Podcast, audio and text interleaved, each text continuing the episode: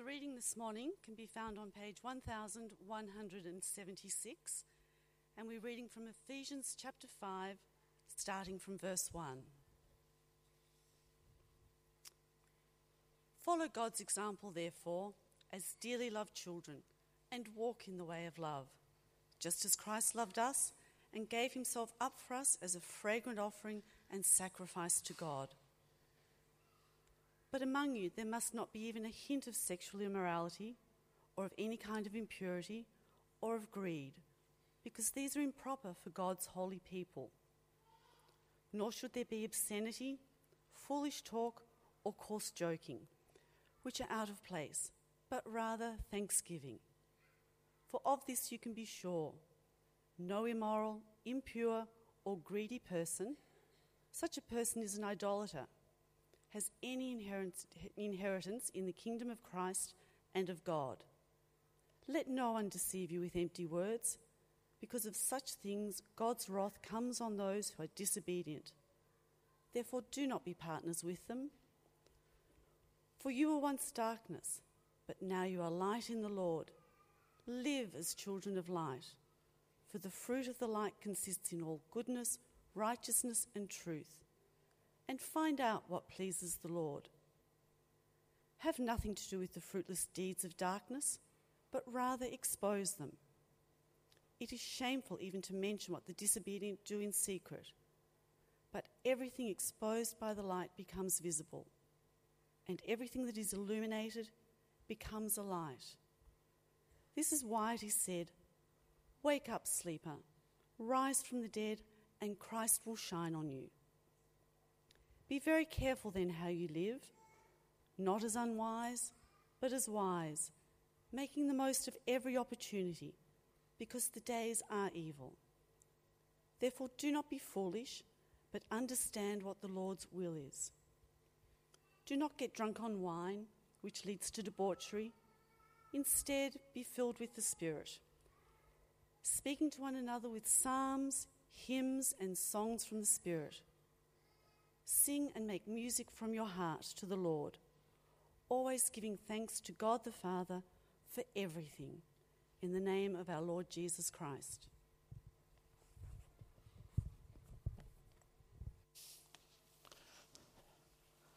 Uh, thanks, Susan, and uh, good morning, everyone. All right, it's good to be together. I'm going to pray, and then we're going to get straight down to the business of the word. It's a great business to be in, isn't it? Let's pray. Heavenly Father, darkness prevails uh, all over, and yet you are light, uh, and the light of life was in your Son, and your word brings life and light, and uh, give us attention to it now that we might live in the light. In Jesus' name and for his glory. Amen. Do hope you get you have your Bibles open to page 1176 in front of you there. And as you're opening, I want to start with a question. The question is this why do Christians do good stuff? Why do Christians do good things? Is it A, to win or earn God's favor, which, uh, when you think about it, is really to say out of fear, out of fear that we might fall out of His favor without doing good stuff?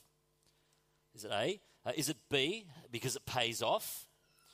Is it C, because it separates us from those other people out there? A, B, or C? Which is it? Seems um, to me like there's a never ending stream of books about Nazi Germany and the Holocaust. Uh, we've been helping our eldest son study for his yearly exams. I know what you're thinking. You wish you could be me. Yes. And uh, one of the novels they studied was called The Boy in the Striped Pajamas, which is a, about an unlikely friendship between a German boy and a Jewish boy inside a concentration camp. Uh, there was another book written about uh, concentration camps by a guy called Viktor Frankl. He was an acclaimed Austrian psychiatrist. He was also a Jewish man who was sent to Auschwitz and then other camps uh, associated with the notorious Dachau concentration camp. And he wrote a book describing the life of an ordinary inmate of one of these camps from the objective perspective of a psychiatrist, or at least as objective as you could get. And literally translated from the German, the book is titled Saying Yes to Life in Spite of Everything. Don't you think that's a wonderful title? Uh, Frankl, Viktor Frankl, he was imprisoned with uh, many people who had lived moral, good lives in society, when it had paid off, when it had brought them safety, when it had brought them self esteem. But when they got into a place where nearly all unselfish behavior was costly or even fatal, what he noticed is that people became selfish and even vicious in order to survive. And he noticed there were basically three kinds of people. There were those that, that, that sort of retreated into themselves, literally curling themselves up into a ball and dying. Uh, but of the remaining people, there were those who became utterly selfish and cruel to others, though they were previously very moral and good people when it had paid off. And then there were a few, the very few, who maintained an unselfish, caring posture. But even those you might suspect were like that out of a sort of pride that they wouldn't be like those other people, that they'd be a better sort of person. So, why do you think Christians do good stuff? Is it A, to win or earn God's favor. That is basically out of fear. Is it B, because it pays off, at least until it stops paying off, like Frankl discovered in the concentration camp? Is it C, because it separates us from those other people? In other words, really out of a self righteous kind of pride. Uh, maybe it's D, all of the above. Maybe it's E, none of the above. Hopefully it's not F. we don't actually do good stuff and couldn't be bothered. Today we're talking about walking in the light. We're talking about the journey of holiness. And if we're going to do good stuff as Christian people, if we're going to be holy people, if we're going to walk in the light as we walk with God, I think we need to know why we do good stuff. I mean, why would you give generously to the Roof Project? Why would you serve in one of the various ministries that happen here at St. Matthew's? Why would you help refugees? Why would you live holy lives? Why journey in holiness? It's a question we're looking at today. As Bruce has mentioned, we're in the second last week of our commitment series, Walking with God. I want to thank you for all the encouraging feedback, uh, and I'm especially glad so many people have appreciated the contributions from the various writers in our church who put together the devotional booklet. Thank you for all that. And so far, through the booklets, through the preaching, what we've seen is that we're on a journey. It's a journey of faith with God, who is our all in all, but also with other believers as well, towards heaven, heaven where we will inherit the universe, which means we can be content with whatever God has given us here on earth. And it means we live in prayerful dependence upon Him day by day. And today we're going to see from Ephesians 5, page 1176, how and why we walk in the light, why we ought to live holy lives. And uh, folks, there are just two points for today, and they both come from verse 8. So I want you to have verse 8 open in front of you. Uh, I want everyone to read it from the Bible. Okay, so no one should be looking at me, even if there's not a Bible in front of you, just look down and pretend. Okay, but verse 8. Have a look at this.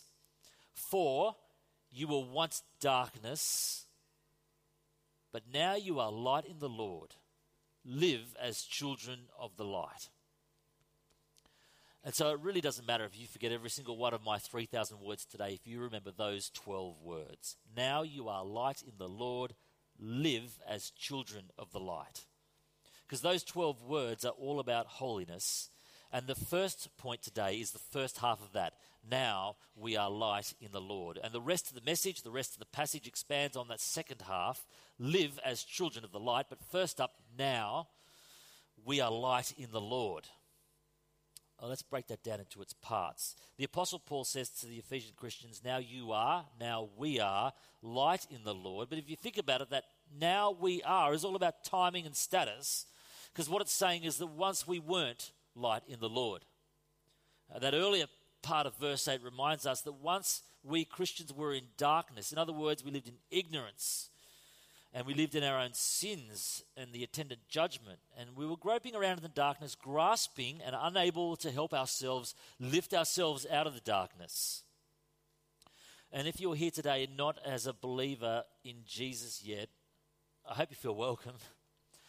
I also humbly and respectfully need you to see the scriptures describe you as in the darkness of sin and ignorance of God. And let me say, I don't look down on you. we don't look down on you for that because every Christian person here was also once groping in the darkness of our own sin and ignorance. We're not better people. So we really have no cause for judgment. And yet, this passage says, somewhat extraordinarily, but now we are light in the Lord. Something's changed.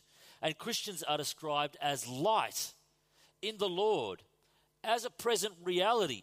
It doesn't say work to become light, try really hard, and then for just one day, in a special moment, you might eclipse the darkness if you try really hard to do good stuff. It says you are.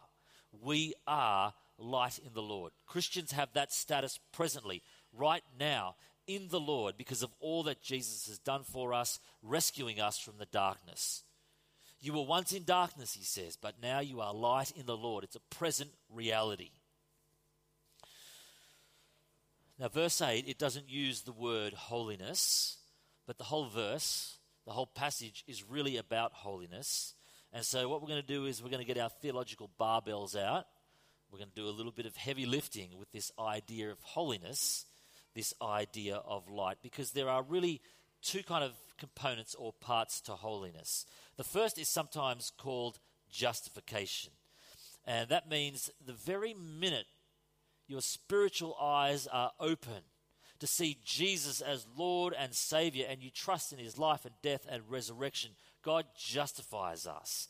That means He makes a legal decision to treat us as light, as innocent, as not guilty. Not because we are all those things in our natural selves, but because when we trust in His Son's life and death and resurrection, He views us not according to what we have done, but according to what Jesus has done. In other words, He doesn't treat us as our sin and our ignorance deserves. He gives us what Jesus' perfect life deserves. You see, it's more than just forgiveness, God views us not according to our imperfections and sins, but according to Jesus' perfection and innocence, according to his light. And it's not that we magically become perfect, but God, who is the judge, makes a legal decision or declaration that we are as innocent, as light, as holy as Jesus was in his earthly life. Now, that is called justification. It happens the very second you trust wholeheartedly in the Lord. We are not light in ourselves, but we are light in the Lord. It's a present status for all Christians. God declares us to be light and holy and innocent. And my goodness, don't you think that is just the most wonderful, amazing thing? Don't you? I cannot think of a place in the New Testament that describes us Christians as sinners in the present tense. Yeah, that's how we often think of ourselves. The New Testament describes us as saints. Did you know that? Now, that's justification. That's the first part of holiness. Second part of holiness is called sanctification. And that's the component of holiness where the Holy Spirit is at work in our lives, right? God's at work in our lives, like we celebrated on Wednesday night, and he's and he's sanding off the rough edges of our characters, and he's shaping us increasingly into people who actually resemble the Lord Jesus. And it's slow and it's painful and it's microscopic progress at times, but sanctification is that part of holiness where our deeds and our thoughts and what we do in our lives become better and and purer and more loving and holier and more like Jesus' life. So, in justification part of holiness, God says, You are right now light in the Lord Jesus. And at the same time, in the sanctification part, God's Spirit says, Yep, but there's work to do in our lives, and we slowly live more and more like Jesus. We live as children of the light. And they're the two parts of holiness justification and sanctification. Now you are light in the Lord, so live as children of the light. And um, maybe you've been a Christian for a long time, like Jono in the video. Maybe you've been a Christian since you were seven years old, and you think, yeah, that's not really heavy lifting, Scott. It's kind of theology 101. It's very important to understand this in the, the far reaches of our minds and the deep well springs of our souls because most Christians, most of the time, get it the wrong way around. Most of us rely on our sanctification for our justification. We trust in our Christian living. We trust in our sincerity in worship. We trust in our recent religious performance. We trust in the, the relative infrequency of our willful disobedience, especially in blatant areas like sexual sin and drunkenness. And we trust all that to be the basis of our acceptability before God. And it's the wrong way round. Because actually, we're not supposed to trust in our spiritual and moral performance, our sanctification, as the grounds for our acceptability before God. We trust Christ. He is the one and only ground of our acceptance before God. He is our justification. And because we've already been declared to be innocent or justified or holy or light, that is what forms the basis of our Christian living. Our justification in Christ is the basis for our sanctification, our Christian living, our kind of lived out holiness, not the other way around. And most of the time, most of us get it the other way around. Listen again to the words of St. Paul. You were once darkness, but now you are light in the Lord. So live as children of the light.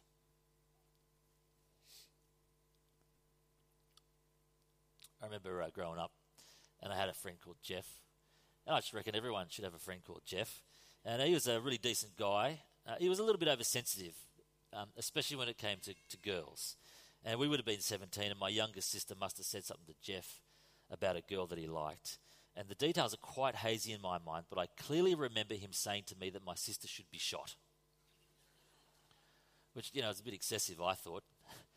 School suspension or a month in the stocks, but uh, you know, we lived in that era before things like what happened yesterday in Paris happened. And so when he said that she should be shot, it wasn't sinister and it wasn't dark. It was just stupid, just idiocy.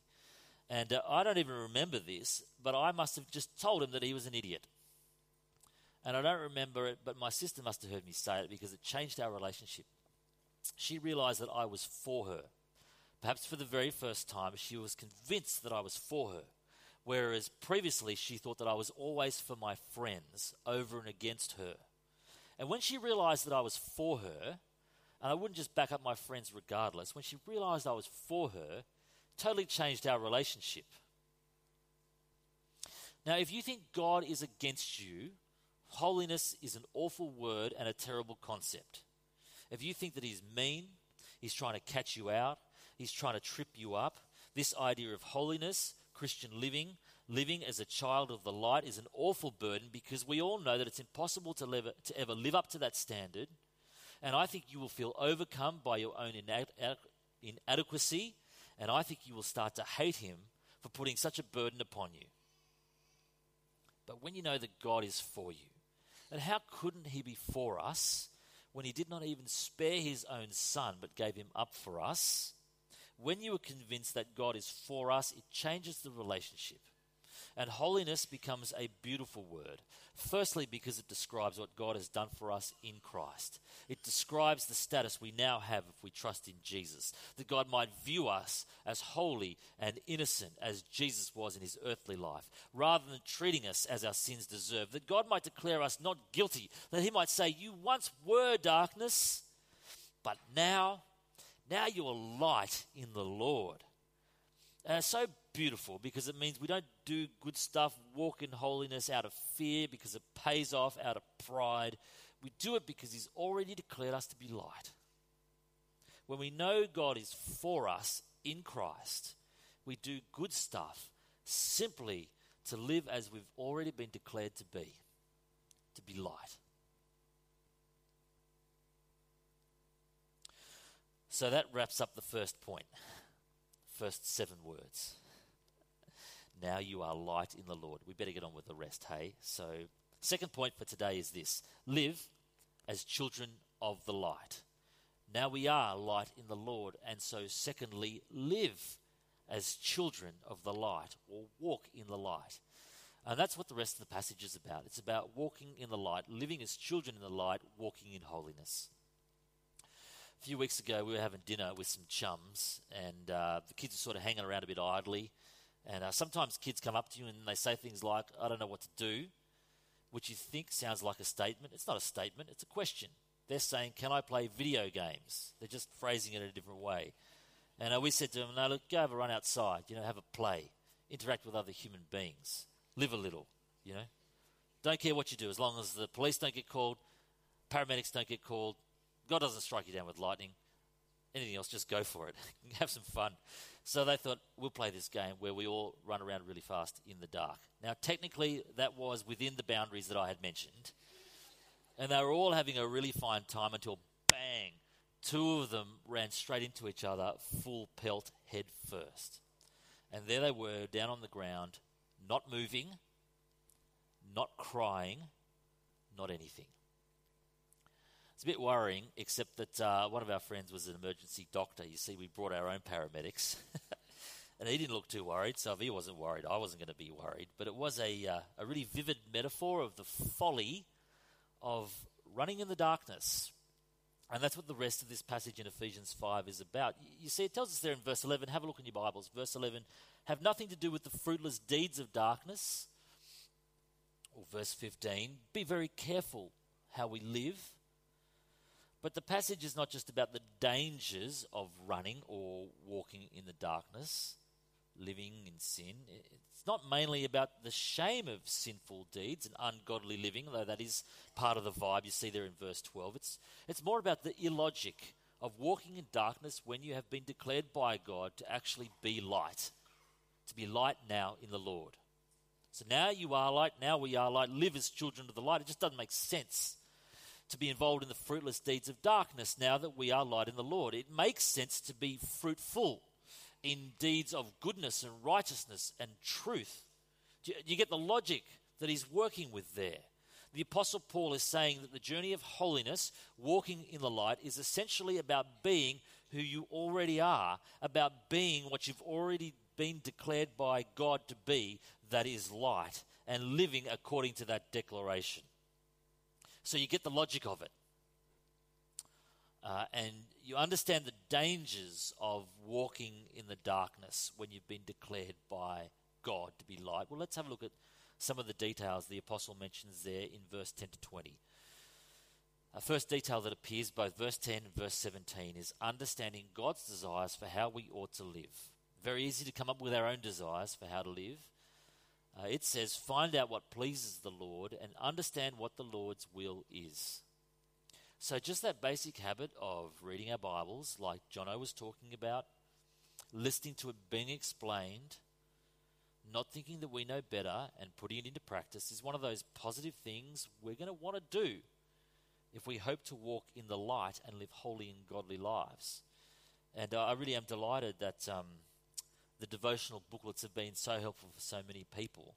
But I really hope that you not just maintain the rage with that booklet through to the end of two weeks' time, but it's a habit that you can continue once the Walking with God series is over. So that will help understand what the Lord's will is.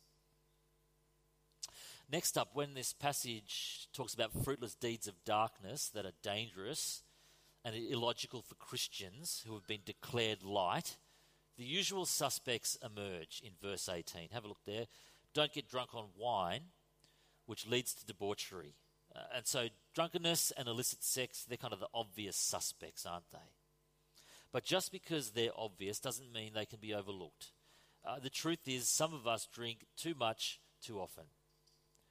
Uh, possibly in polite and respectable ways, and that is both inappropriate and illogical for people who've been declared to be holy by God. Some of us dabble with illicit sexual liaisons and encounters with people with whom we're not married, and that's dangerous and it, it's nonsensical for people who were once in darkness but who are now light in the Lord. And uh, let me say, friends, if that describes you today, you need to repent and receive forgiveness from God. And I think you should do that today. As children of the light, we have nothing to do with fruitless deeds of darkness, but we actually expose them not through judgmental talk, but through godly living. Rather than being filled with the spirit of Jim Beam or Johnnie Walker, Carlton, Draft, whatever your poison is, the advice in verse 18 is to fill up with the Holy Spirit, and that ought to lead to joyful praise and worship. Did you notice when it was read out that we, we actually speak to one another when we sing? as well as to the Lord Jesus? Did you notice that we sing with our mouths, but it's also about the music in our hearts that we offer up to Him in praise? Worship that builds others up as well as exalts Jesus, that comes not just from our mouths, but from our hearts. That's what's produced if you're filled with the right kind of spirit. And the last concrete detail he gives us there in Ephesians 5 is the idea in verse 20 of always giving thanks to God in everything. Let me say, if you want to know contentment, if you want to protect yourself from an unholy and unsightly attitude of entitlement, if you want to guard yourself against a bitter and critical spirit, if you want to remain soft hearted towards other people, if you want to develop generosity and joy in your soul, there is almost nothing better you can do than to give thanks to God for everything, for every blessing, physical and spiritual, for each provision and apparent coincidence as it emerges. That we live in a city which is, by and large, by and by safe for the warmth of the sun. Thank you, God. For the cloudy green sea. For the bright laughter of children. For other believers, though they're imperfect. For the gift of the Holy Spirit, who's at work in our lives, sanding off the rough edges, as we've already talked about. For life eternal and the hope of heaven and that we mere creatures might have relationship with our creator that we can know god always giving thanks to god for everything. Now we have been declared light. Let us live as children of the light. Let us walk in holiness. Drunkenness debauchery thanklessness well they're dangerous things for the people of god but true worship and vocal encouragement of one another and great gratitude are entirely fitting for those who've been declared holy because of all that Jesus has done for us. Uh, they're just a handful of concrete details. I guess there are many fruitless deeds of darkness to avoid. I also guess there are millions of ways that you can walk in the light. And so I wonder where the rubber hits the road for you, O child of the light.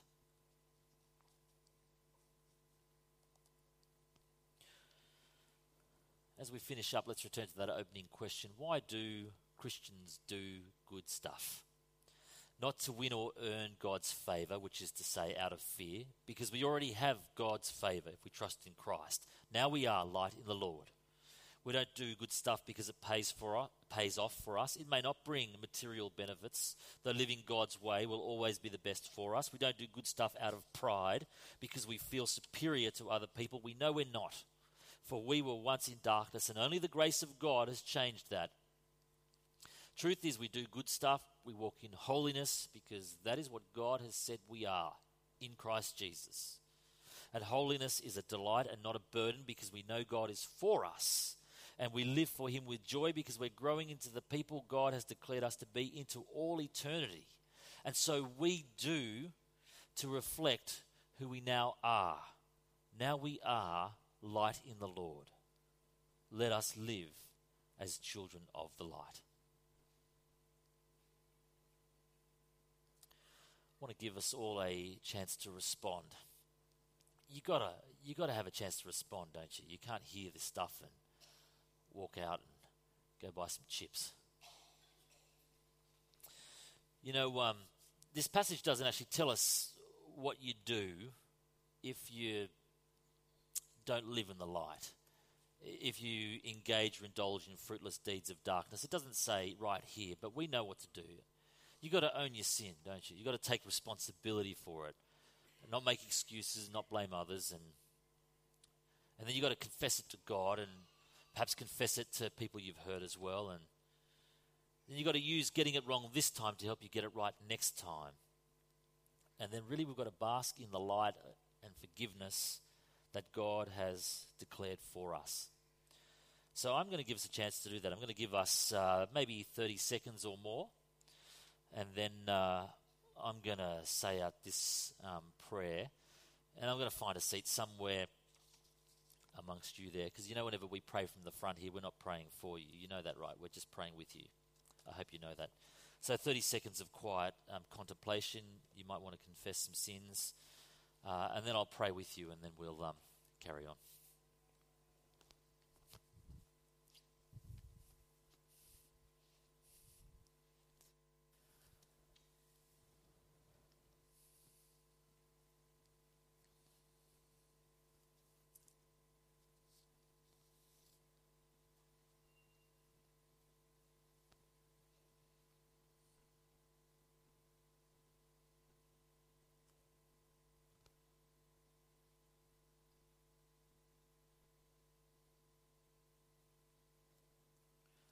Let me pray. Almighty and everlasting God, you are righteous and right are your judgments. Thank you for dealing with us according to your steadfast love and not according to our sin. And thank you for declaring us to be light in the Lord Jesus. You are always more ready to hear than we to pray, and constantly give more than either we desire or deserve. Pour down on us the abundance of your mercy, forgiving us those things of which our conscience is afraid or not sufficiently afraid, and help us by your Spirit to live as children of the light. In Jesus' name, Amen.